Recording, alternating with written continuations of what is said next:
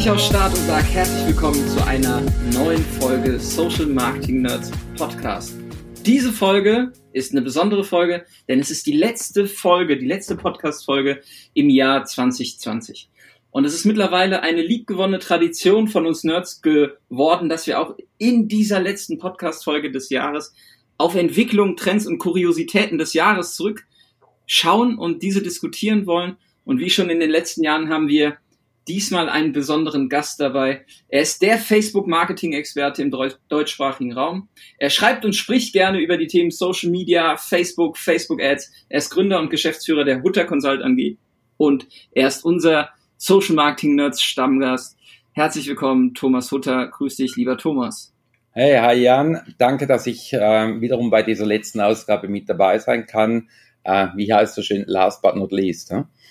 Auf jeden Fall. Du warst aber dieses Jahr schon, glaube ich, zweimal auch bei uns im Podcast. Und, was ja auch ganz wichtig ist, wenn man so ein Format mehrfach gemacht hat, hat man in, also wir haben in Köln so ein Sprichwort, äh, nach dreimal ist es Tradition, also jetzt nach dieser Folge kommst du auch nicht mehr raus. Das heißt einfach, ich frage dich nächstes Jahr gar nicht mehr, sondern für 2021 kannst du dir das schon mal gerne im Kalender vermerken, dass wir wieder eine Podcast-Rückblick-Folge äh, machen werden, weil ab jetzt kommst du einfach nicht mehr raus. Ich kann mir jetzt ganz, äh, ganz einfach schlimmere Dinge vorstellen, als mit dir einen Podcast aufzunehmen. Also von dem her, äh, ja, ist, ist gerne vorgemerkt.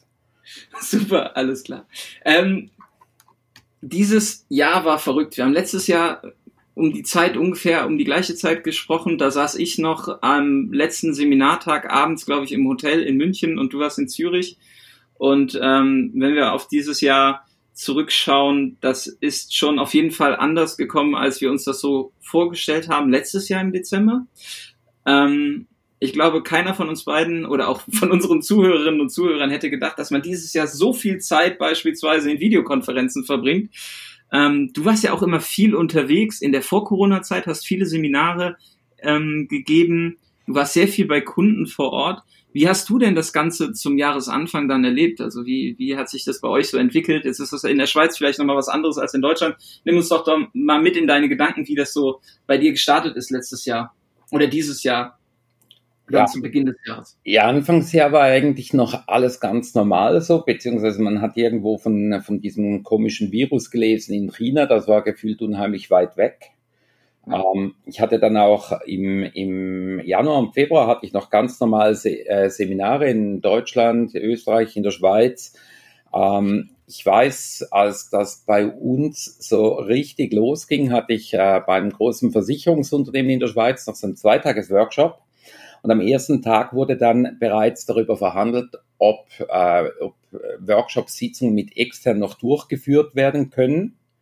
Am zweiten Tag hieß es dann schon, das ist der letzte Workshop mit externen Teilnehmern oder Referenten.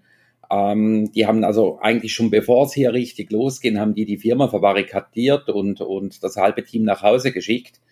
Und dann ging es gefühlt so richtig los. Und ja, hättest du mir letzten Dezember gesagt, dass wir alle irgendwie mit Masken herumrennen und, und äh, einander keine Hände mehr geben, keine Umarmungen etc., dann hätte ich gesagt, ja, Jan, du hast irgendwo äh, einen, einen Flick an der Schüssel oder sowas.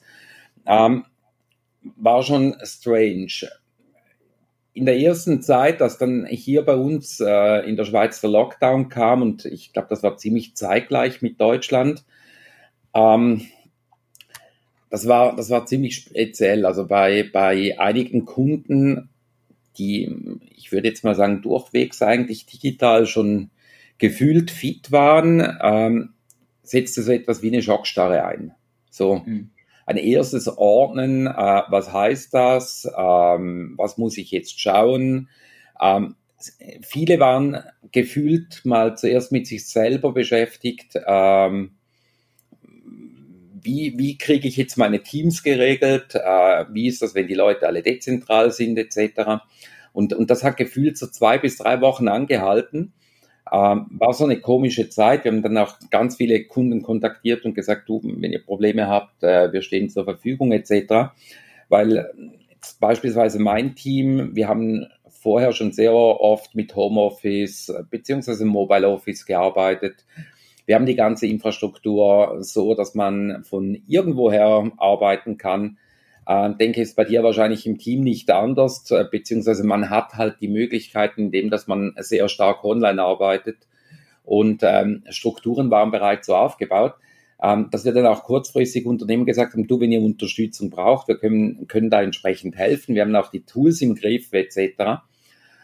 Und äh, das war schon strange, wobei ähm, also das gerade mit den Videokonferenzen beziehungsweise mit den Videomeetings, wenn ich denke, wie viel Zeit, das ich in diesem Jahr eingespart habe für wegfallende Reisezeiten, wie du ja. plötzlich ähm, produktiver bist, effizienter arbeitest, ähm, ja, weil halt ganz viele Hin- und Herfahrereien wegfallen. Ähm, das, das hat schon auch was Gutes. Mhm. Und ähm, wir beide unterrichten ja oder geben Seminare bei der 121 Watt. Da war es ja tatsächlich auch so, ich hatte mein letztes Seminar im März in Hamburg und danach war erstmal, okay, wir müssen uns ordnen und sortieren. Mhm. Und dann wurde es ähm, digital umgestellt. Ich glaube, Fortbildung in der Form wird auch nicht mehr verschwinden. Da ist schon etwas entstanden, was so eine neue Routine ähm, irgendwie auch mit sich bringt und wo man auch sagt, guck mal, in so einer Gruppe, in so einer Fortbildungssituation hast du einen riesen Vorteil, dass alle mal ihren Bildschirm teilen können und zeigen können, wie es bei ihnen aussieht und du musst nicht durch den mhm. Raum laufen und über die Schultern schauen auf die einzelnen Bildschirme. Ähm, also es hat auch sind tatsächlich Vor- und Nachteile mit dieser neuen Situation. Ähm, ich tue mich tatsächlich mit so zweitägigen äh, Webinaren immer noch ein bisschen schwierig.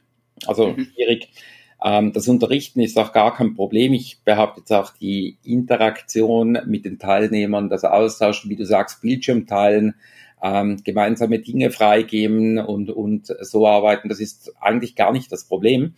Was für mich viel, viel mehr ins Gewicht fällt, ähm, nach zwei Tagen Webinaren bin ich sowas von auf der Fresse als Trainer. Ja. Ähm, gefühlt viel, viel, viel anstrengender, als das in einem Seminarraum ist, wo du eins zu eins mit den Leuten bist. Ja. Weil ich glaube, es ist tatsächlich so, dass man wesentlich konzentrierter sein muss, ähm, mehr bei der Sache oder noch mehr bei der Sache.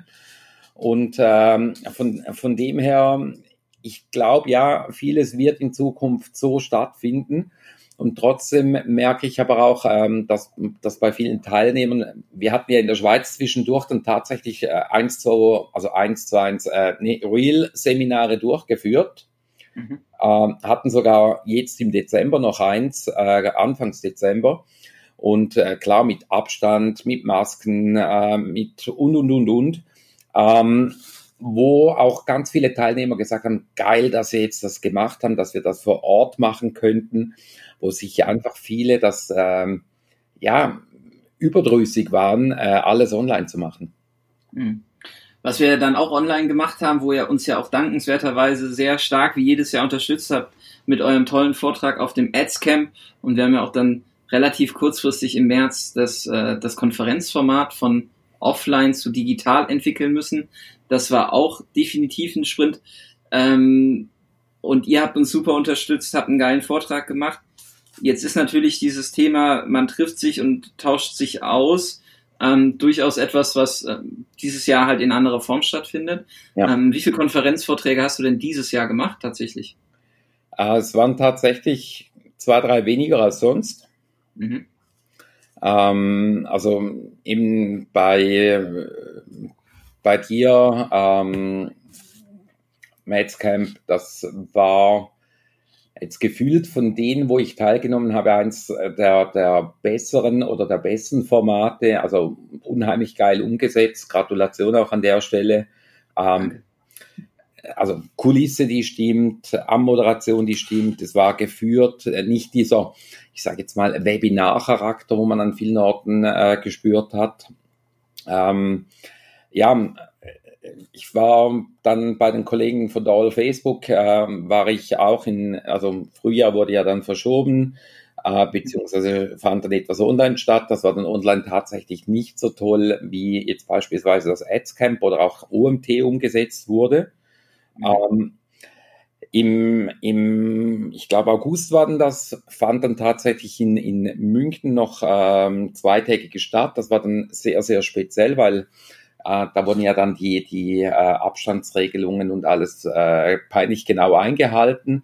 Und das muss ich dann auch sagen, das ist dann auch ein, so ein, so ein ähm, sehr, sehr komisches Gefühl, wenn du auf einer riesen Bühne stehst. Es ist mucksmäuschenstill, weil wenn die Leute zwei Meter voneinander entfernt sitzen, dann äh, quatschen die auch nicht miteinander und tuscheln nicht. Also es ist wie in einem Konzertsaal drin.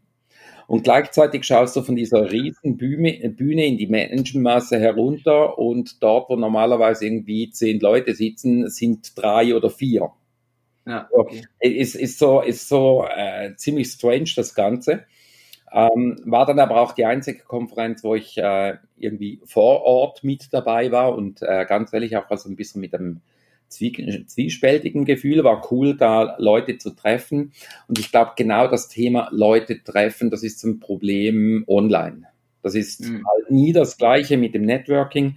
Das ist auch das am Adscamp ähm, mit dem Vorabend, äh, mit dem Kölsch äh, oder wie heißen die Kinderbier, die ihr da serviert? ähm, ja, aber lecker. Aber lecker, genau. Ähm, wo, wo ja ein ganz, ganz wichtiger Punkt dieser Veranstaltung ist, dieses äh, Socializing am Abend vorher, beziehungsweise auch am, am, am Hauptevent am Abend, äh, was ich nicht missen will und, und auch wirklich mit Abstand am meisten vermisst habe. Die Konferenzen selbst, die, die Vorträge, äh, ganz ehrlich, ich habe noch nie so viele Vorträge gesehen wie in diesem Jahr. Mhm. Weil wenn du selbst auf den Veranstaltungen bist, dann hast du deinen Vortrag, die Stunde vorher, die Stunde nachher sprichst du in der Regel dann noch mit irgendwelchen Leuten, beziehungsweise bereitest dich vor. Ähm, dann triffst du da wieder jemanden. Also ich, ich habe an diesen virtuellen Konferenzen wesentlich mehr mitgenommen als vor Ort. Okay. Ja, das äh, ist, glaube ich, was, äh, weil man einfach eine andere gelenkte Aufmerksamkeit hat dann. Ne? Ja. Also du hast halt einen Feed, einen Stream. Bei uns ist ja dann der Chat auch so ein bisschen explodiert, wo dann Speaker untereinander im Chat irgendwie mit der mit der Gesamtheit der Gruppe diskutiert haben, was ja sonst so bei einem Offline-Event niemals hätte stattfinden nee. können in der Form. Ja. Und ähm, das ist natürlich schon auch eine eine Sache, die dieses Jahr extrem dynamisch gemacht hat. Ähm, wir mussten uns verändern, wir haben viele Dinge neu lernen müssen, wir haben viele Dinge zum ersten Mal gemacht auch. Ähm, das, was ihr jetzt schon vor mehreren Jahren eigentlich begonnen habt, um dann auch mal so einen positiven Aspekt zu beleuchten, ist, dass ihr euch ja sehr tief in die Plattform reinarbeitet und neben Facebook und Google eben in eurem Beratungs- und Advertising-Portfolio ähm, eigentlich somit fast alle Push-Marketing-Kanäle auch abbildet ähm, und immer sehr viel auch auf dem Blog dann online habt über Entwicklungen, die die jeweiligen Plattformen nehmen. Welche Plattform hat dich denn dieses Jahr am meisten begeistert, wo du sagst so, hey, ganz ehrlich, das war so 2020 die Plattform, wo, wo du persönlich als Thomas Hutter auch am meisten Zeit drauf verbracht hast? Ähm, das ist, sind eigentlich zwei Plattformen. Also ich meine, ähm, dass ich den blauen Pulli anhabe und seitdem relativ viel auf Facebook ähm, mache und gemacht habe und, und auch in Zukunft machen werde, ähm, das lassen wir mal weg. Ich finde Facebook nach wie vor eine tolle Plattform. Die andere blaue Plattform, die ein bisschen helleres Blau hat, ähm, dort wo ich sage ja immer LinkedIn, äh, andere sagen LinkedIn und ähm, aber ist mir eigentlich egal, wie man sagt. Ähm, LinkedIn ähm, war für mich so in diesem Jahr, was ich sage jetzt mal so organisch, ähm, Austausch, ähm, Diskussion, ähm, mhm. war für mich die tolle Plattform. Ähm, ich habe sehr viel experimentiert, ähm, verschiedene Dinge ausprobiert, relativ viel Zeit auf der Plattform verbracht. Äh, inhaltlich finde ich da auch ganz viele Sachen sehr interessant und ansprechend, wobei das wahrscheinlich auch wieder ein bisschen Bubble ist. Also äh, je nachdem, wem man halt folgt und mit wem das man verknüpft ist. Aber ähm, da habe ich ganz ordentlich viel Zeit verbringt und auch sehr viel dazugelernt. Ähm, die andere Plattform, die zeitmäßig wahrscheinlich äh, viel zu viel Zeit für mich eingenommen hat, wo, wo ich aber immer wieder fasziniert war, ist TikTok. Mhm. Okay. Ähm, unheimlich kreativ, ähm, lustig, entertaining, ähm, verblüffend. Also äh, ja, hat auch zu Hause zwei, dreimal äh, ordentlich Diskussionen und Ärger gegeben, weil ich zu viel auf der Plattform war. okay. Beziehungsweise äh, nur, nur, nur Scheiß im Kopf, aber auch ganz viel ausprobiert. Äh, Finde es sehr spannend. Und ähm, ja, also fand ich entsprechend spannend, ähm, aber halt eben einfach auch gepaart mit dieser Comedy Creativity, äh, was alles auf der Plattform aktiv ist. Und mhm. äh, ja, ich glaube, wenn man so mein Jahresstundenpensum anschaut auf diesen unterschiedlichen Plattformen, ja, krass.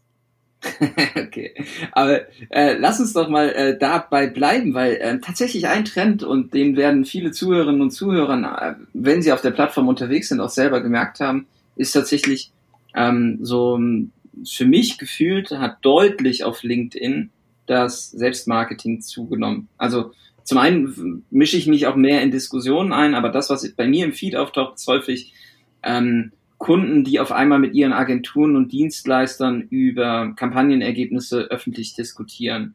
Ähm, ob das dann real ist oder nicht, muss man, ne, kann man hinterfragen. Ähm, es werden sehr starke ähm, Erfahrungswerte oder Erfahrungsberichte geteilt. Ähm, es gibt unfassbar viele Tools, Hacks, Browser-Extension-Empfehlungen, ähm, die, da, die da verteilt werden. Ähm, natürlich äh, gibt's immer diese Quick Wins, was man eben machen sollte. Und dann diese ominösen Postings aller hier, äh, keine Ahnung, mein Return on Ad Spend ist 30-fach äh, und keine Ahnung, die geilste Kampagne und Black Friday hat sowieso alles äh, in Grund und Boden gerissen. Ähm, das findet sich bei mir sehr, sehr stark wieder. Natürlich kann das auch Bubble sein, aber am Ende die Frage an dich, Thomas, ist das schon Social Selling? Empfindest du das als Spam oder ist es tatsächlich dann auch für 2021 für jeden Berater, Freelancer, Unternehmer ähm, eigentlich ein, ein, ein, ja, ein To-Do, ein, eine Maßnahme, um die man nicht drum herum kommt, auf dieser Plattform in der Form dann auch sich als Personenmarke für sein Tun zu positionieren. Ich meine, dass du dich auf LinkedIn äh, als Personenmarke extrem äh, verwirklichen kannst, ähm, das ist unbestritten. Das war aber auch schon vor drei, vier Jahren so. Ähm, diese 30, ROAS äh, Faktor 30 und weiß der Teufel was, ähm, solche Geschichten siehst du viel. Ich habe mich auch gewundert über ganz viele Bekannte von mir, die ich vorher eigentlich nie so wahrgenommen haben, äh, wie sie auf dem Selbsterfindungstrip äh, waren, äh, wie sie philosophisch wurden, ähm, wo ich dann teilweise wirklich ein bisschen frage, hey Mensch, ist das alles notwendig oder ist das Show oder, oder ähm, was hast du für Drogen genommen? Ähm, ja, wo ich dann teilweise wirklich auch so ein bisschen frage, äh, muss das alles sein? Ähm, teilweise auch, wenn du dann so Beiträge siehst, äh, so nach dem Motto, mein digitales Schwert ist viel, viel potenter als deins äh, mhm. und, und, und. Wenn du dann die, die Diskussion darunter liest und dann merkst, scheiße, da hat aber jemand von Betriebswirtschaft wahrscheinlich einfach die ersten fünf Jahre in der Schule gefehlt oder so, ähm, mhm. wo ich dann teilweise auch denke, haltet doch einfach die Klappe, wenn ihr nichts versteht, weil es hat doch Leute mhm. darunter, die das verstehen. Ähm, mhm also von, von dem her nicht alles, was so geil angestrichen wird, ist dann, wenn man es auseinander nimmt, auch wirklich, auch wirklich toll und durchdacht. Und ja, das geht natürlich in Richtung Social Selling. Mhm. Das ist natürlich schon. Also ich glaube, das ist jetzt nicht das spammy Social Selling, wie wenn ich dir eine Nachricht schicke, Jan, ähm, ich helfe dir in den nächsten zehn Tagen äh, zehn äh, heiße Leads zu generieren und mit diesem Funnel-System wirst du oben das reintrichtern und unten kommt das gefühlt hundertfache heraus. Ähm, ja. Die eigentlich immer noch nicht kapiert haben, dass der Funnel genau andersherum aufgebaut ist. Aber äh, lassen wir das mal bei der Seite. Äh, das ist für mich Spam. Das andere ist, ich sage jetzt mal, gut gemachtes Eigenmarketing. Ob das immer so gut gemacht ist, lassen wir mal noch weg. Aber das geht natürlich schon ganz klein Richtung Social Selling. Das heißt, du überzeugst mir aus gesehen mit Inhalten, mit ähm, wie hast du vorher gesagt, Quick Wins, Erfahrungswerte, ähm, wo sicherlich der eine oder andere natürlich auch auf dich aufmerksam wird oder aufgrund von Diskussionen ähm, merkt, dass du von einem Thema eine Ahnung hast. Und ähm, das, äh, die Selbstmarketing, das ist natürlich auf LinkedIn relativ stark. Wie viel davon gefaked ist oder tatsächlich auch abgesprochen mit Kunden, Case? Ich habe da auch so ein paar Diskussionen mitgenommen, wo ich so gedacht habe, ein wunderschönes Drehbuch habt ihr da. Ähm, ja, wo man dann sicherlich auch ein bisschen darüber diskutieren kann, wie gut ist denn das tatsächlich oder äh, nee, nicht alle sind blind und taub, die entsprechend solche Dinge mitnehmen, beziehungsweise haben irgendwo zwischen den Augen und den Ohren noch ein bisschen Hirn, das sie reflekt, äh, reflektieren können. Ähm, aber ja, das hat ganz extrem zugenommen, hat aber wahrscheinlich auch mit dem Umstand zu tun, dass der eine oder andere oder die eine oder die andere äh, in diesem Jahr ein bisschen mehr Zeit hatte. Ja, oder dass das Messegeschäft auch weggefallen ist. Ne? Ich glaube, das, das hat man ja auch durchaus gemerkt, ähm, dass man einfach sagt, okay, man hat vielleicht Zeit oder auch die, die Muße oder die Möglichkeit, halt Dinge komplett neu anzugehen, weil eben die Zeit dann auch zur Verfügung steht. Was ich so krass finde ähm, an der Stelle, und ich glaube, das ist 2020 dann auch eines der äh, ja, Unwörter des Jahres, für mich auf jeden Fall im, in, in dem Kosmos, sind diese Like-Pod-Geschichten. Also, dass man sich irgendwie außerhalb von LinkedIn nochmal eine Gruppe aufbaut mit Menschen, die dann stark unter den Beiträgen irgendwie interagieren und dieser Algorithmus von LinkedIn dann scheinbar so leicht zu manipulieren ist durch Interaktion, dass die Ökonomie der Aufmerksamkeit halt greift und auf einmal Menschen einen Zulauf haben an äh, Followerschaft, Views, äh, Engagement, Reaktion, dass du dir, dass du dich echt fragst, ähm, ist es, ist es wirklich ein, ist es so einfach oder hinterfragen es so wenige? Dass man da an der Stelle ähm, eben mhm. ja so schnell auch wächst und diese diese fast schon Popularität dann bekommt. Ja. Äh, ich werde jetzt keinem unterstellen, aber ich glaube schon, dass äh, zum einen diese diese Diskussionen von Facebook zu LinkedIn abgewandert sind. Also jetzt mein Gefühl, gerade was fachlich angeht, was aber auch völlig okay ist, weil dafür ist die Plattform eigentlich gemacht. Aber dass eben ähm, da sehr leicht dann doch durch einfache Signale äh, der Plattform gegenüber Reichweiten erzielt werden konnten mit Themen, wo ich mir dachte so, okay, ich hätte jetzt nicht gedacht, dass dieser Beitrag die Form von Resonanz erzeugt. Nee, weißt du, ähm, ich meine, du bist auf Facebook auch schon ein bisschen länger unterwegs und, und ähm, ja, ich auch. Und Dinge, die du jetzt auf LinkedIn siehst, äh, das sind die Dinge, die funktioniert haben bei Facebook vor gefühlt fünf, sechs Jahren.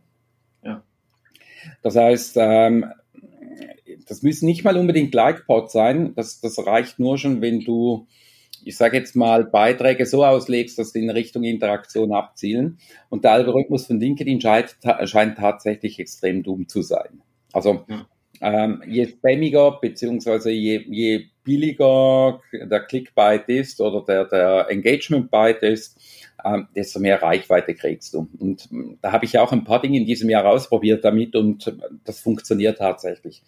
Was aber relativ krass ist, ähm, die Plattform ist gefühlt fünf, sechs Jahre hinten nach, nicht, alle, nicht in allen Funktionen, aber in, in, in der Denke, im Verhaltensweise, beziehungsweise hast du halt auf LinkedIn ganz viele Social Media Verweigerer, die jetzt hier aktiv sind, weil vorher ja Facebook eigentlich ja, das war ja nicht seriös, darum war man da nicht aktiv. Nur hat man halt auch ganz viele Dinge nicht gelernt, was andere halt in der Zeit auf Facebook gelernt haben. Hm, okay.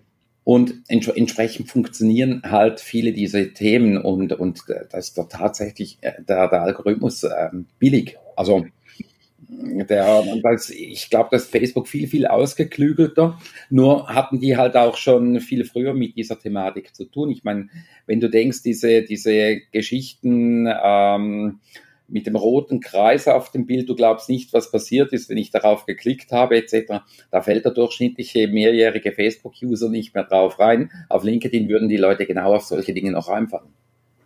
Also du, deine These ist, das hat auch was mit Medienkompetenz zu tun. Ja, unbedingt. okay.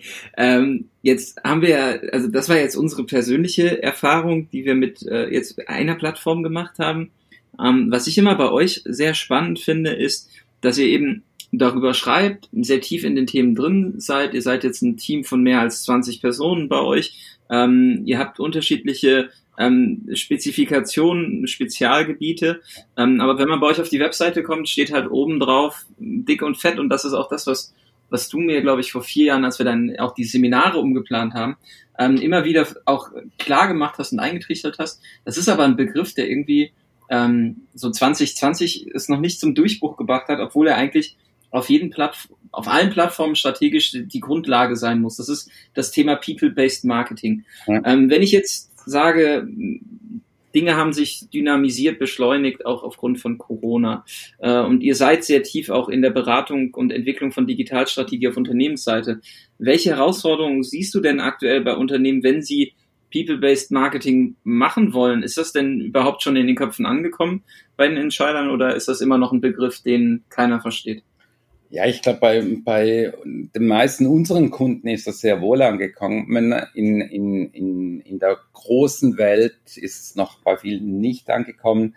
Ähm, und das merkst du eigentlich immer dann, wenn, wenn nach wie vor Google Analytics als Master Dinge genannt wird. Mhm, ähm, okay. Ich glaube, da liegen auch genau die Herausforderungen, wenn, wenn du heute hörst, ja, Webseitenaufrufe, ähm, versus Besucher auf der Seite versus was sind Views, was sind Besucher etc. Da merkst du, dass äh, teilweise dass äh, die Denke noch nicht so weit ist, ähm, dass man tatsächlich in Personen und Personas denkt, sondern dass man nach wie vor von Menschen spricht, die Webseiten aufrufen, beziehungsweise von Page Visits. Und ich glaube, da merkst du, dass dieses People-Based noch nicht angekommen ist. Und People-Based ist äh, von mir aus gesehen eine Thematik, die wird ähm, 2021, ich sag mal Stichwort iOS 14, äh, noch viel, viel mehr äh, zum Tragen kommen. Äh, wahrscheinlich auch ein bisschen komplexer werden.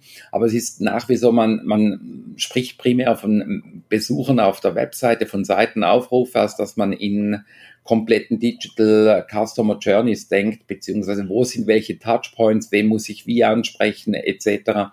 Und äh, wie du das schon richtig gesagt hast, die Plattformen selber, die sind ja in der Regel übergreifend. Das heißt, äh, bei Facebook, bei Instagram, aber auch bei LinkedIn denkt man ja in die Richtung, dass man an den Mensch, an die, an, an die Person dahinter denkt.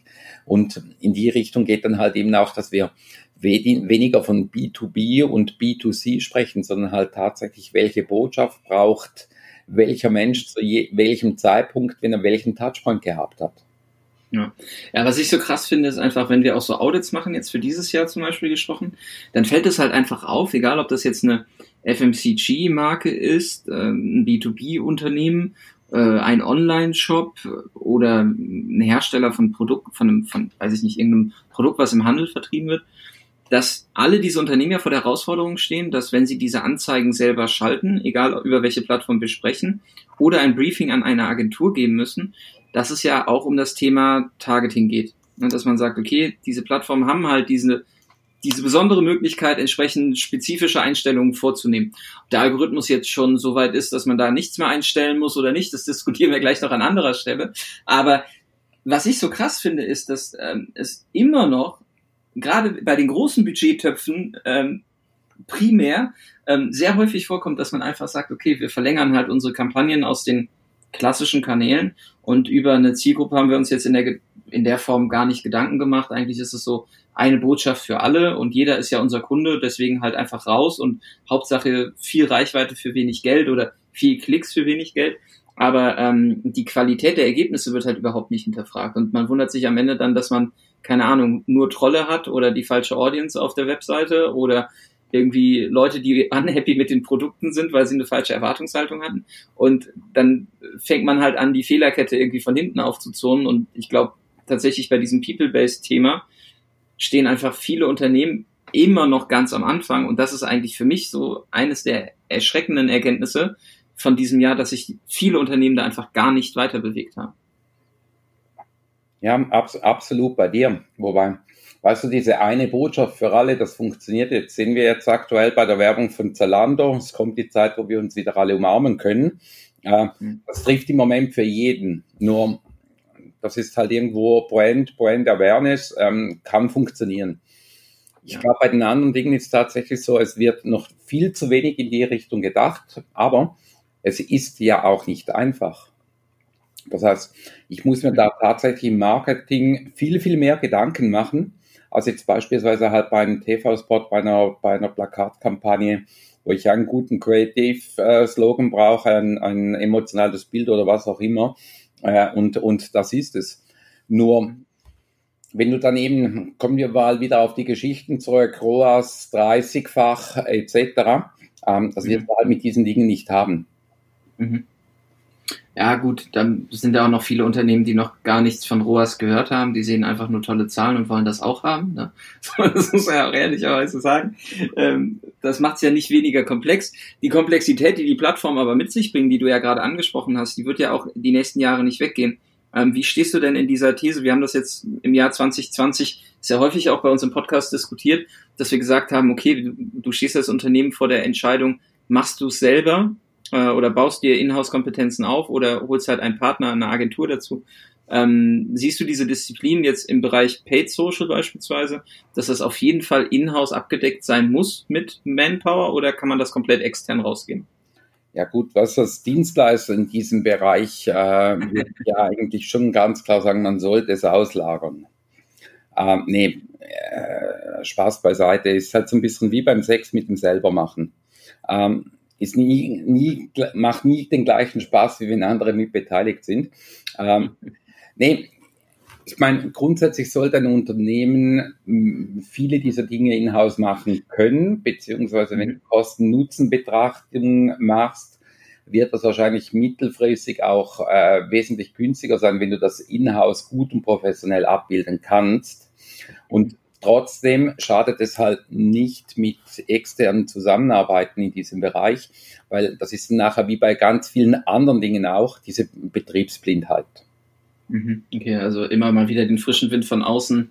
Und wenn es dann nur eben das Beratungskontingent ist, was ich beispielsweise bei dir buche, damit ich meine Sachen hinterfragen kann und eventuell dann mal von außen irgendwie einen kritischen Blick bekomme die Gefahr ist ja, wenn du, wenn du intern diese Dinge immer intern machst, ähm, wie viel neuer Wind kommt rein?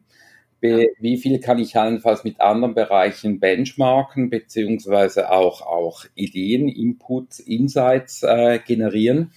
Und ja. ähm, ich meine, wenn du jetzt bei uns schaust, ich meine, wir machen doch hm, nette zweistellige, äh, zweistellige Millionenbudgets äh, an, an Facebook Ad Spend äh, für unterschiedliche Bereiche in unterschiedlichen Ländern, in unterschiedlichen Branchen auch. Und das ist natürlich teilweise schon Dinge, ich sage jetzt mal, irgendwo im, im Bauzulieferbereich drin, klassisches B2B, ähm, die halt komplett anders funktionieren als irgendwo im B2C und trotzdem gewisse Ansätze mit drin haben, wo du sagst, okay, könnte man ja dort auch ausprobieren. Oder dass ich halt immer wieder auf, auf den gleichen Mechaniken arbeite äh, und, und mich da nicht weiterentwickle. Ich meine, wenn man jetzt nur beispielsweise bei Facebook und Instagram schaut, wie sich Kampagnenstrukturen verändert haben in den letzten zwei, drei, vier Jahren. Ja. Und, und das sind natürlich Dinge, wo, wenn du das alles in-house aufbaust, vielleicht auch ein bisschen Know-how verloren geht gegenüber dem, dem spezialisierten Dienstleister in dem Bereich. Auf der anderen Seite, ich meine, Jan, du machst auch häufig Audits bei, bei Unternehmen in diesem Bereich drin und häufig sitzen ja da auch äh, wiederum andere Agenturen etc. mit drin. Ja. Ähm, da sieht man ja teilweise schon auch Dinge, wo man denkt, okay, ob jetzt der Kunde dafür eine Agentur gebraucht hätte oder ob er diesen Mist nicht auch selbst hätte machen können. Ähm, wo man sich dann halt teilweise fragen muss. Und, und da haben wir natürlich äh, insbesondere in der Digitalbranche halt grundsätzlich auch ein Problem, dass jede Agentur, die den Werbeanzeigenmanager bedienen kann, grundsätzlich auch sagt, wir können Facebook äh, Ads und dass auch Facebook vielleicht bei der Auswahl von was sind Facebook Marketingpartner da vielleicht teilweise die falschen Kriterien setzt und nicht unbedingt auf Qualität schaut, sondern schlussendlich auch, wie viel ist Adspend und ähm, ja, wie groß ist die Firma? Hm. Die Herausforderung wird ja, wenn noch mehr Kanäle dazukommen, ganz klar in der, in der Sache liegen, dass die Bewertung hm, bei steigender Komplexität dann am Ball bleiben für Inhouse-Einheiten fast unmöglich ist. Und ähm, wir werden, also die, die Single-Plattform-Strategie wird ja bei, bei kaum einem Unternehmen langfristig Bestand haben. Es werden mehr Kanäle dazukommen und dann musst du ja eine Dynamik entwickeln können, mhm. ähm, die halt bedarf, dass du punktuell auf jeden Fall externe Leute dazu nimmst, um überhaupt die Geschwindigkeit zu adaptieren. Und wenn wir uns jetzt, glaube ich, dieses Jahr nochmal angucken, dann ist das Thema, wie schnell bin ich auch in der Adaption von Dingen und ja. wie kann ich auch ähm, Dinge ausprobieren, habe ich die Freiheit, die Möglichkeiten eben auch mal aus meinem Verhaltensmuster auszubrechen. Das wird ja auch jetzt die Situation wird sich erstmal nicht ändern 2021. Nee, ähm, da, da, bin ich auch, da bin ich auch 100 Prozent bei dir. Also die, die Single-Plattform-Strategie. Und wenn wir Single-Plattform sprechen, sprechen wir nicht von Facebook oder Instagram, sondern wir betrachten mal die beiden Kanäle als, als äh, eine Plattform. Ähm, mhm. Ich meine, die ist grundsätzlich einfach nur gefährlich. Darum äh, darf die eigentlich auch keinen Bestand haben oder nicht irgendwie im, im Fokus stehen. Und solche Trends, die siehst du beispielsweise jetzt nur mit den Änderungen vom Messenger, die, die im Dezember jetzt umgesetzt wurden, wie gefährlich das für ein Unternehmen sein kann, wenn man sich auf einen, auf eine Plattform fokussiert. Also von dem her, äh, Multichannel-Strategie oder Mehrplattformen-Strategie, das ist absolut richtig. Und ich meine, wenn du die Komplexität anschaust, ähm, ich meine, Facebook Ads vor fünf, sechs Jahren war relativ einfach. Mhm. Heute mit Audience Network, mit Instagram, mit Facebook, mit äh, gefühlt 30 unterschiedlichen Formaten, mit äh, 10, 11 unterschiedlichen Zielsätzen, mit Pixel, SDK und allem Pipapo und Custom und Lookalike Audiences und, und, und. Das wird nicht einfacher. Gleichzeitig betrachtest du die Google-Welt daneben. Ähm, ich glaube, wenn du in allen Disziplinen, die Google irgendwie im Advertising anbietet, gut sein willst, brauchst du auch da zwei, drei, vier Leute, ohne dass du Stellvertretungen sicherstellen kannst, ähm, die in unterschiedlichen Bereichen fit sein müssten. LinkedIn sieht zwar ähnlich aus wie Facebook, funktioniert dann aber trotzdem nochmal ein bisschen anders, ähm, auch von den Möglichkeiten her, dann, dann grundsätzlich auch nochmal noch mal Creatives etc., die ein bisschen anders aufgebaut sind, ähm, wird nicht das gleiche Team abdecken können. Das heißt, wenn du nicht ein Unternehmen bist, das irgendwie auf ich sage jetzt mal, sechs, sieben, acht Leute intern abdecken kann oder mhm.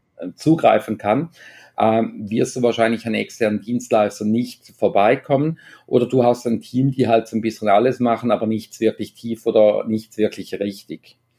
Und ich glaube, dort, dort liegt nachher genau die Herausforderung, dass du eben ähm, vielleicht dann halt äh, auch einen Teil auslagern muss oder dass du sagst, ich hole mir für das und das und das Thema einen Spezialisten bei, äh, dazu, mache regelmäßig Audits, äh, bilde mich weiter, hole mir neuen Input etc.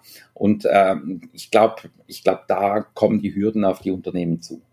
Mhm. Und das ist gleichzeitig aber auch wieder die Herausforderung schlussendlich bei den Dienstleistern.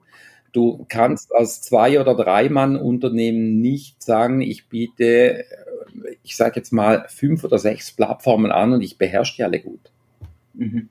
Ja, das ist tatsächlich, glaube ich, auch so, aber auch bei der Dienstleisterauswahl. Ne? Also zum einen nehme ich Spezialisten dazu, aber auch von Unternehmensseite aus, ich möchte eigentlich alles und, und wie wähle ich Dienstleister aus? Äh, mit welchen Siegeln, mit welchen Zertifikaten tue ich das? Äh, worauf kann ich mich verlassen? Ich glaube schon, dass dann gerade dieser, dieser Baustein, den wir eben mit der mit der Personenaufbaugeschichte auf LinkedIn ähm, besprochen haben, dass das tatsächlich dann eine Komponente ist, wenn du ähm, gerade aus Agenturseite jetzt sprichst, dass du halt äh, ein, ein starkes Team hast, was eben auch nach außen zeigt, was, was sie imstande sind umzusetzen, dass das äh, zukünftig definitiv ein starkes Unterscheidungskriterium ist.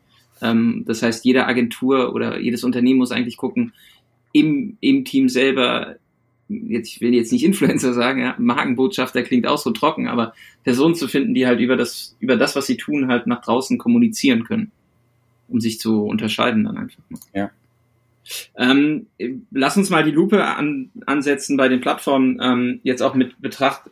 Ich glaube, einfach nur auch wieder ein Bauchgefühl, da würde ich deine Meinung sehr schätzen und ähm, mich auch echt spannend oder fände ich spannend, wie du das einschätzt. Ich habe dieses Jahr vielleicht auch so ein bisschen mehr den Fokus auf anderen Plattformen und anderen Disziplinen dann auch gehabt, was mich so ein bisschen getriggert hat. Aber Facebook hat dieses Jahr weiter natürlich konsequent so seine angestoßene Entwicklung in Richtung Automatisierung voran, vorangetrieben. Äh, Kampagnenstrukturen, Kampagnenstrukturen sollen vereinfacht werden. Ähm, dieses ganze Thema mit Target Cost und welche Geburtsmodelle äh, nutze ich dann und so. Das wird irgendwie ja auch sehr vereinfacht und verschwinden gefühlt. Man soll nicht mehr so stark granular ins Targeting eingreifen. Ähm, Creatives werden dynamisch. Das Thema Feeds, äh, Pixel Kampagnen-Setups. Also eigentlich wird alles dynamisch, es wird mehr eine Blackbox, aber so wirklich die grundlegenden Produktveränderungen, so wie wir sie die, die letzten Jahre beispielsweise mit CBO hatten, als dann irgendwie die ganze Budgetverteilung auf einmal algorithmisch geregelt wird, hatte ich jetzt dieses Jahr nicht. Oder hast du tatsächlich ein, ein, zwei Themen, wo du sagst, hey, da hat Facebook dieses Jahr echt so einen, einen großen Wurf gelandet und Dinge echt nee. maßgeblich verändert? Nee, tatsächlich nicht. Ich glaube auch, ähm, Facebook hat da eigentlich konsequent den Pfad weitergefahren, wo sie letztes Jahr bzw. vorletztes Jahr die Grundsteine dazu gelegt haben, in Richtung Simplification, also Vereinfachung von Strukturen, von Geboten, wie du das äh, angetönt hast. Und tatsächlich die innovativeren Dinge, also äh, ich will jetzt da nicht sagen, die Ad-Produkte sind nicht innovativ, aber die innovativeren Dinge lagen dieses Jahr tatsächlich mehr auf der Plattform selber, ähm, auf Seite, was kann der Nutzer alles tun, was können Business tun. Ja, vielleicht ist das Covid-Einfluss, wobei, wenn man weiß, wie träge Facebook bei vielen Dingen reagiert, glaube ich nicht, dass sie so schnell einfach ihr Programm umgestellt haben. Ähm, aber so Funktionalitäten, die dazugekommen sind äh, mit diesen äh, Rooms-Geschichten, ich behaupte, der Shopping-Ansatz äh, innerhalb der Plattform, ähm, wo du schon merkst, das sind so ein bisschen Covid-gesteuerte Dinge. Ähm, diese bezahlten Events, ähm, ja, also da, da wurde wesentlich mehr in die Plattform reingegeben. Und auf der Advertising-Seite sehe ich das also ähnlich wie, wie du das jetzt gerade vorher erklärt hast, dass eigentlich mhm. nicht die Riesenwürfe dazugekommen sind. Ich meine, klar, äh, Multi-Asset Customization etc. Ist, ist ein nettes Tool für, für Werbetreibende, geht aber natürlich in die Richtung Simplification rein. Und ja. Ähm, da, ich glaube, das ist auch das, was ich vor so ganz kurz angesprochen habe, wenn du Strukturen vergleichst vor vier, drei, vier, fünf Jahren versus heute. Ähm, ich mag mich noch an Vorträge erinnern äh, vom Kollegen Thaler mit feingranularen Werbeanzeigengruppen mit Targeting bis ins letzte Detail etc. Da sind wir natürlich heute weit davon weg. Das heißt, äh, möglichst große Zielgruppen, äh, möglichst wenig Eingriffe ins Targeting, außer es macht Sinn, dass du halt Zielgruppen, getrennte Zielgruppen mit sehr unterschiedlichen Botschaften oder Visuals ansprechen willst ähm, wo von mir aus gesehen nach wie, äh, nach wie vor eine gewisse Granularität sehr viel Sinn macht, um diese Zielgruppen noch genauer ansprechen zu können. Aber ansonsten geht natürlich der Trend äh, genau in die Richtung, dass du sagst, okay, in größere Zielgruppen lieber alle Platzierungen auf einmal, dafür ein bisschen angepasst für die einzelnen Platzierungen, aber nicht getrennt ausgesteuert, weil der Algorithmus steuert dann halt über das Machine Learning schon dort an, äh, wo die meisten Resultate gesehen werden. Und da mhm. ist auch tatsächlich so, dass wir ja in diesen Kampagnen tatsächlich äh, bessere Werte sehen als bei den feingranularen Kampagnen, die man früher gefahren hat. Ähm, der Aufwand für das Überprüfen, für das Reporting, für das Optimieren ist entsprechend natürlich auch kleiner geworden, weil du halt gar nicht so feingliedrig denken und arbeiten musst. Und ähm, ich, ich glaube, da hat die Plattform sich schon extrem stark weiterentwickelt, gleichzeitig aber wieder die Herausforderung für viele Agenturen, für Dienstleister, aber auch für die, die Inhouse-Teams, ähm, dass man hier umdenkt, dass halt vielleicht Strategien, die man vor drei, vier Jahren in deinen und meinen Seminaren etc. gelernt hat, vielleicht heute nicht mehr die richtigen sind. Ja, ja, ich, äh, ich werde dann tatsächlich auch in den Seminarsituationen ja immer gefragt, ja, oder auch das kommt dann häufig bei Audits irgendwie, ja, die Agentur hat das so und so empfohlen. Ähm, ich finde das tatsächlich immer so ein bisschen, also gerade dieses Jahr hat mir gezeigt, dass du schon je nach Produkt und auch Größe des Marktes ähm, deine Aufgabe so definieren musst, dass es in deiner Hand liegt, welche Impulse du der Maschine gibst, ja, damit dieses Machine Learning dann am Ende greifen kann. Also es ist schon wichtig, dass du sauber testest, dass du halt sagst, okay, wo können wir halt eine, eine gute Reaktivierung von Bestandskunden ansetzen, dass wir halt viele Conversion-Events am Anfang bekommen, vielleicht mit ein bisschen mehr Druck reingehen, damit die Maschine diese ganzen Effekte ähm, relativ schnell versteht, Muster erkennt, um dann auch sauberer auszusteuern.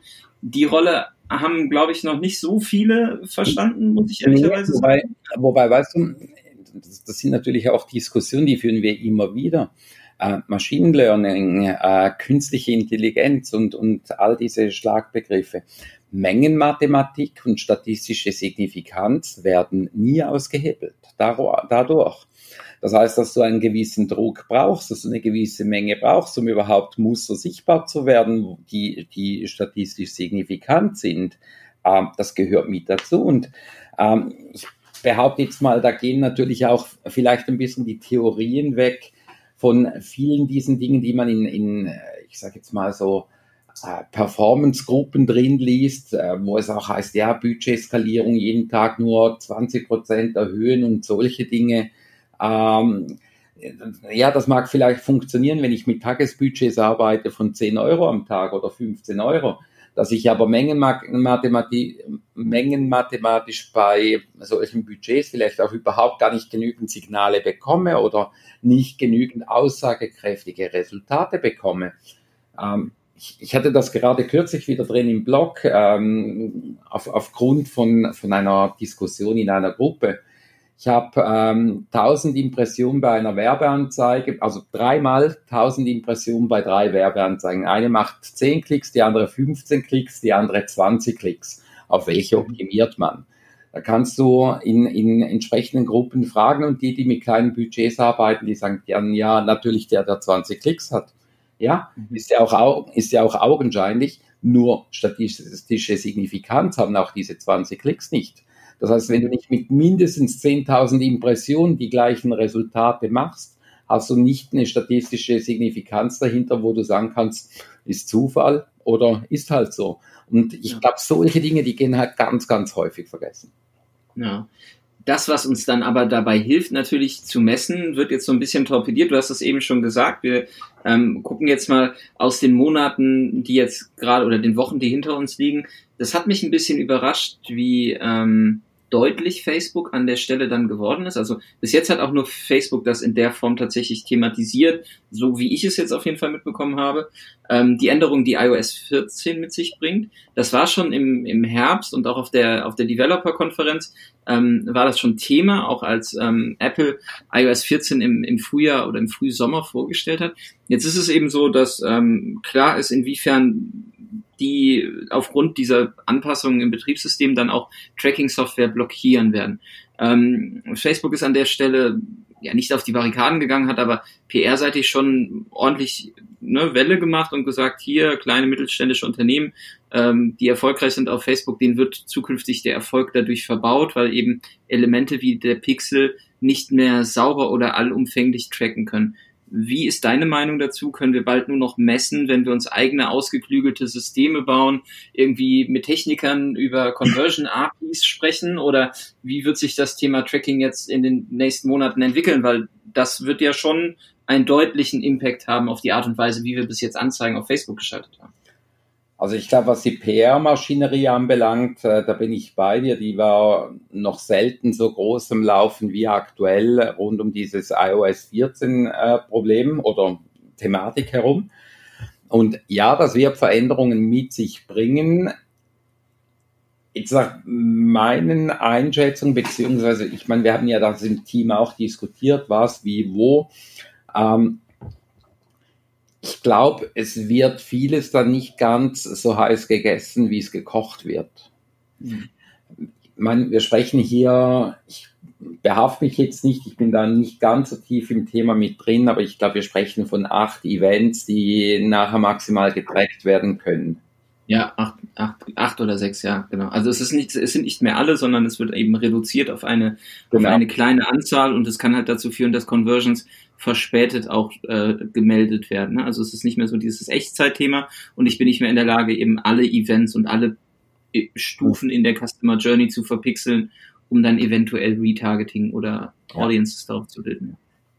Ich behaupte jetzt mal, das ist in einigen Dingen gar nicht so extrem tragisch. Ich meine, ich brauche eine Domain-Verifizierung, also es hat technische Komponenten, die, die dazukommen.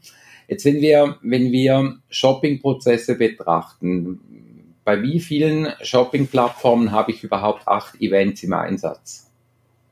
Bei den wenigen. meine, wenn du, wenn du da schaust, äh, wir sprechen vom, vom äh, Viewpage, wir sprechen vom Add to Card, dann irgendwo noch mit, mit äh, Initiate Checkout, Payment Info etc. Ob wir da auch genau alle dazwischen brauchen, kann man dann sogar noch diskutieren. Also von dem her, da kommen wir schon mal nicht an die acht hin. Hm. Und, und von dem her vielleicht nicht ganz so tragisch. Äh, es hat eine technische Herausforderung. Ähm, das wird genau bei den Kleinen wiederum ein bisschen ein Problem sein, die halt bis jetzt vielleicht irgendwo halt ihr Pixel verbaut haben und dann, und dann äh, okay, das war's. Ähm, das heißt, es wird ein bisschen komplexer. Und ich glaube, der andere Punkt, der da halt ähm, noch ein bisschen mitspielt, die Conversion API. Mhm. Facebook will die natürlich auch fördern. Jetzt kannst du natürlich wunderschön auf so ein Thema wie iOS 14 mit aufbringen, um so überall ein bisschen noch die Angst zu erhöhen und den Druck erhöhen, dass entsprechend diese Conversion API vermehrt eingesetzt wird. Und die bringt natürlich ganz klare Vorteile auch für Facebook. Und mhm. ähm, ich bin mir da nicht immer ganz so sicher, inwieweit ist es tatsächlich problematisch, diese iOS 14, oder wie stark wird das noch mitgenutzt, um Druck auf das andere Thema zu machen. Was aber nicht heißt, dass ich irgendwie gegen Conversion API etc. bin, sondern im Gegenteil, ich bin der Meinung, auch diese Art von Technik sollte man forcieren. Aber ich glaube, die iOS 14 Thematik nicht ganz so tragisch ist, wie es teilweise aussieht. Und diese ausgeklügelten Systeme bauen, ja, es ist ja gut, aber ich meine, solange entsprechende äh, Technologien ausblockiert werden, kann ich ja bauen, was ich will. Das funktioniert dann alles nicht wirklich. Ja. Ähm, von, von dem her, ja, da haben natürlich auch die Browser-Anbieter und ich meine, neben iOS 14 ist ein, äh, beziehungsweise neben Safari haben wir ja dann auch noch ähm, die ganze Thematik Google mit Chrome. Ja. Ähm, ich meine, das sind wahrscheinlich im Moment die beiden am meisten verbreiteten Browser in der großen Welt. Äh, dann gibt es auch die, die einfach nie umgestellt haben und Windows Standard nutzen und irgendwo dann noch Edge drin haben. Ähm, das ist wahrscheinlich auch noch eine nette graue Masse. Ähm, aber auch, auch da können ja entsprechende Einschränkungen kommen. Und von, von dem her glaube ich schon, dieses, äh, diese Privacy-Thematik, diese, diese äh, ja, Datenarmut in die Richtung, äh, die wird uns grundsätzlich das Leben nicht vereinfachen. Und, und äh, da werden, uns, werden wir uns vielleicht auch überlegen, brauchen wir tatsächlich alle Tracking-Punkte, die wir bis heute genutzt haben, oder sieht das in Zukunft vielleicht ein bisschen anders aus? Aber da muss man ja auch ehrlicherweise sagen, wenn man halt die in die, in die also es gibt ja zwei Komponenten, einmal das Thema Simplifizierung. Ne? Ich baue das Tracking eventuell nicht so komplex auf und einfacher für die Maschine, um Muster zu erkennen. Da bin ich wieder ähm, in dieser Situation, welche Impulse gebe ich der Maschine und kann sie die deuten, Muster erkennen und eben Machine Learning anschmeißen. Und auf der anderen Seite muss man ja auch sagen, Facebook spielt das ja jetzt auch nicht zwingend komplett gegen die, die Strategie, die ganze Thema, die Thematik Vorqualifizierung und auch Einkaufserlebnis auf der Plattform eben zu pushen, wenn es halt eben in der Webinfrastruktur oder in einem Shop nicht mehr sauber messbar ist oder die Resultate schwer nachzuvollziehen sind, dann bietet sich ja durchaus an und das wird ja jetzt massiv ausgerollt. Der Commerce Manager wächst als, als Bereich im, im Business Manager extrem stark, welche Einstellungsmöglichkeiten ich da habe. Und ich glaube, das ist, das sind zwei Themen, die wir nächstes Jahr auf jeden Fall in der, Jahres-, in, in der ersten Jahreshälfte extrem diskutieren werden. Bin ich 100% bei dir. Ja. Darum, ich sage, diese, diese PR-Maschinerie, ja, die ist äh, grundsätzlich darum zu sagen, Apple ist böse und, und die verbauen Dinge. Und die könnte dann irgendwann dann vielleicht auch mal ein bisschen umschwenken. Wir haben Lösungen dagegen. Ja. Ähm, Lösungen im Ads-Bereich hat auch eine Plattform jetzt dieses Jahr an, geboten, die du eben als deine Mitfavoriten-Plattform genannt hast. Und das möchte ich als letzten Punkt noch einmal mit dir diskutieren, weil sowohl ihr als auch wir ähm, die Möglichkeit haben, eben auf den Self-Service der Advertising-Plattform von TikTok zuzugreifen. Seit, ja, wir jetzt, glaube ich, Juni oder Juli, ähm, haben unsere ersten Gehversuche gemacht. Zuerst gab es eine Auswahl von Agenturen, die eben zugelassen wurden auf diese Beta und man konnte anfangen, eben Ads auf TikTok zu schalten.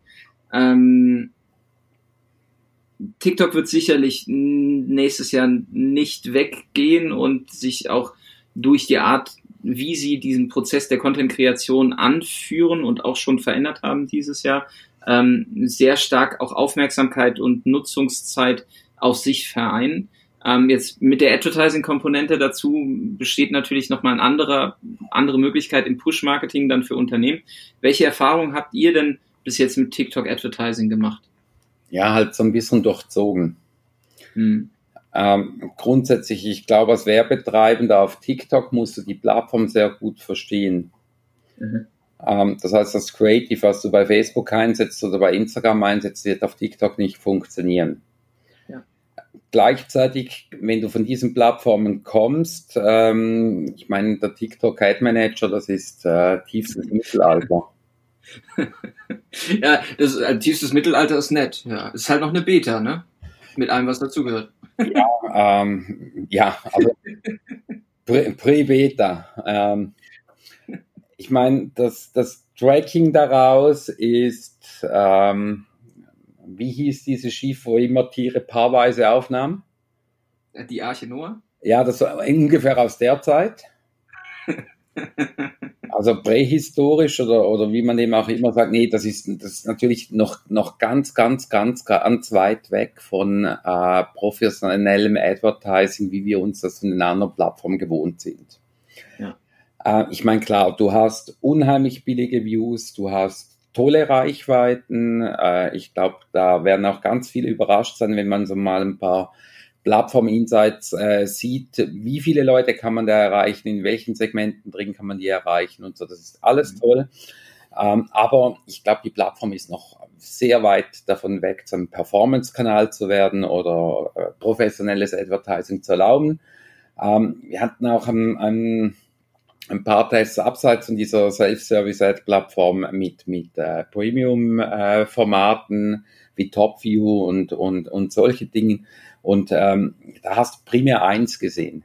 Je besser die Creatives auf die Plattform abgestimmt waren, desto toller waren die Resultate daraus. Also äh, Don't make ads, make TikToks, äh, dieser, dieser Slogan, äh, der stimmt natürlich 100 Prozent.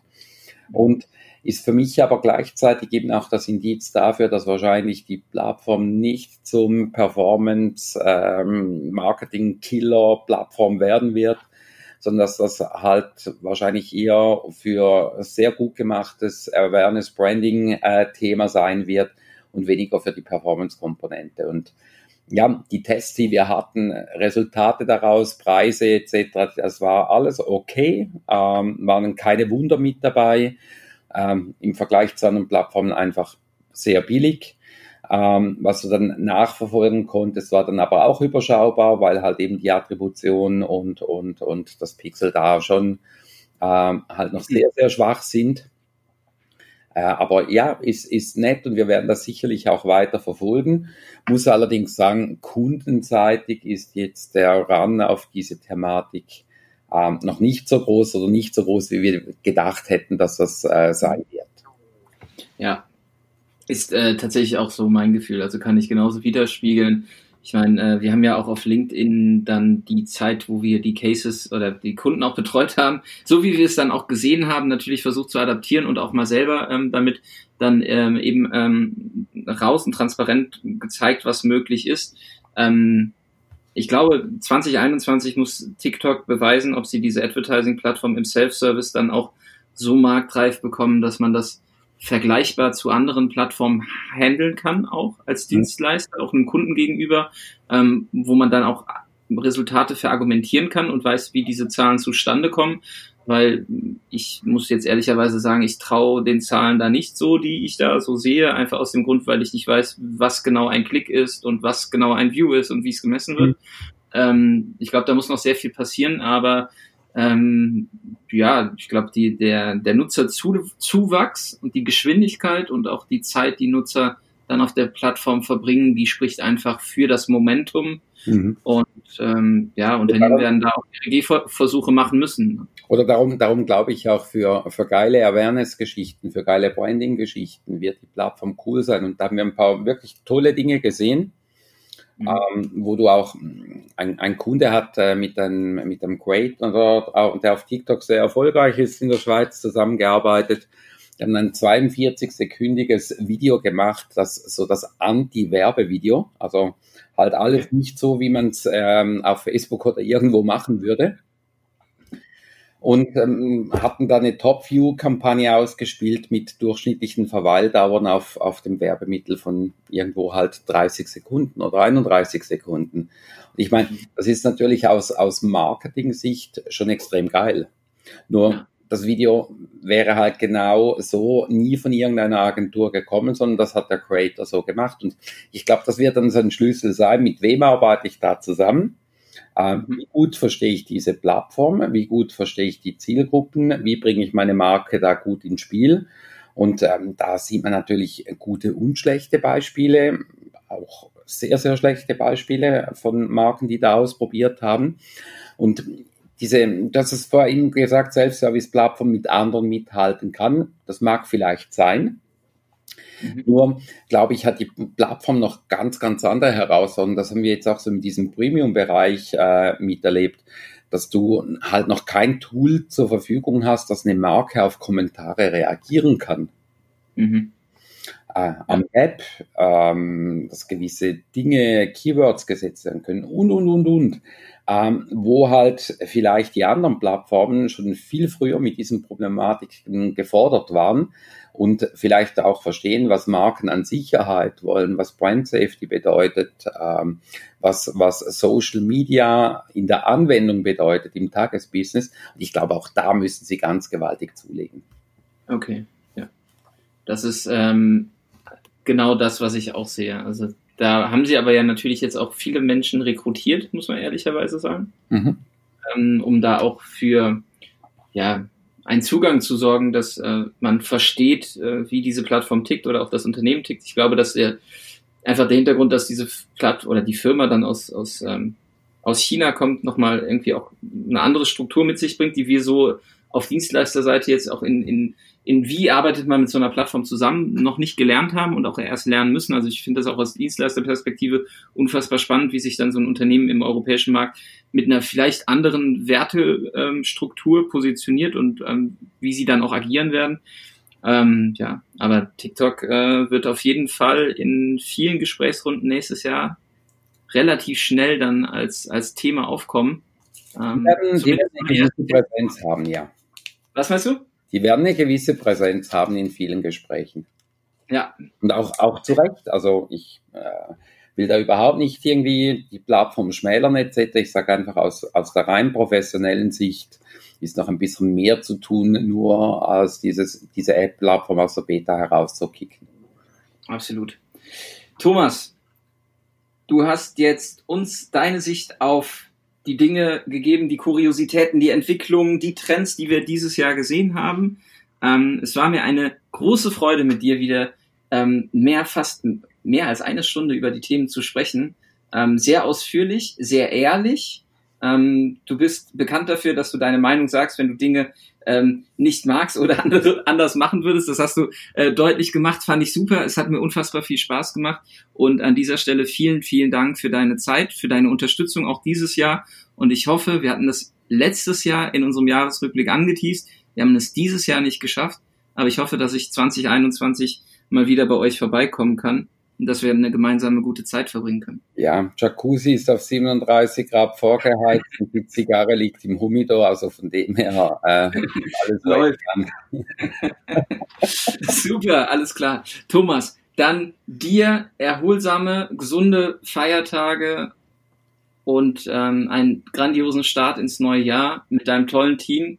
Ähm, ihr macht einen Mega-Job, auch was die Blogfront äh, angeht, den Inhalt den ihr erstellt. Das ist äh, Pflichtlektüre für jeden Marketer da draußen. Also wenn ihr Thomas noch nicht folgt, ähm, noch nicht auf dem Blog seid oder den Newsletter abonniert habt, der jeden Sonntagmorgen um neun Uhr kommt. Ich frage mich, wann du den verschickst und schreibst. Aber äh, das wöchentliche Update, was auf den Plattformen so passiert ist, hat mir schon das ein oder andere Mal echt äh, das Wochenende gerettet oder mich auch ganz gut auf Gespräche vorbereitet, die dann anstanden bei Kunden, damit ich überhaupt mal weiß, was gerade so abgeht. Ja, ähm, also um, um das Geheimnis wegzunehmen, der wird meistens am Freitagnachmittag vorbereitet. Okay. Äh, ist mittlerweile auch eine, eine ähm, mehrschichtige Asana-Task-Geschichte. Ähm, mhm. also funktioniert recht gut und, und ich muss auch nicht jedes Mal darüber schauen, dass es gemacht wird. Ähm, ich würde gerne den Hinweis da noch ganz kurz legen äh, auf unseren Podcast, äh, wo Kollege Besmer macht, mhm. wo ihr auch schon äh, zu Gast warst. Ähm, auf podcast.hutter-consult.com. Auch da lohnt es sich reinzuhören. Geht nicht nur um Facebook und Performance-Themen, sondern generell digitale Themen. Und ähm, da kommt, glaube ich, ab nächstes Jahr dann zweiwöchentlich oder so.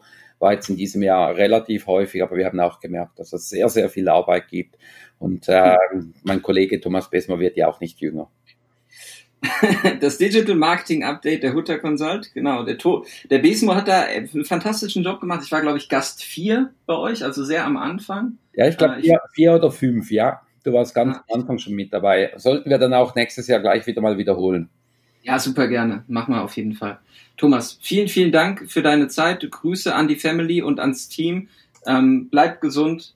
Startet nächstes Jahr genauso durch, wie ihr es dieses Jahr gemacht habt. Und ähm, Vielen Dank für deine Unterstützung und ähm, ja, einfach Dankeschön an euch alle da draußen, die jetzt auch zugehört haben. Es war die letzte Podcast-Folge dieses Jahr. Ihr hört uns irgendwann zwischen den Tagen und ähm, habt hoffentlich auch ein erholsames Weihnachtsfest schon hinter euch und ähm, könnt die Tage jetzt ähm, entspannen und nutzen, Kraft zu sammeln, um dann 2021 durchzustarten. Vielen Dank für eure Treue, fürs Zuhören, fürs ganze Feedback.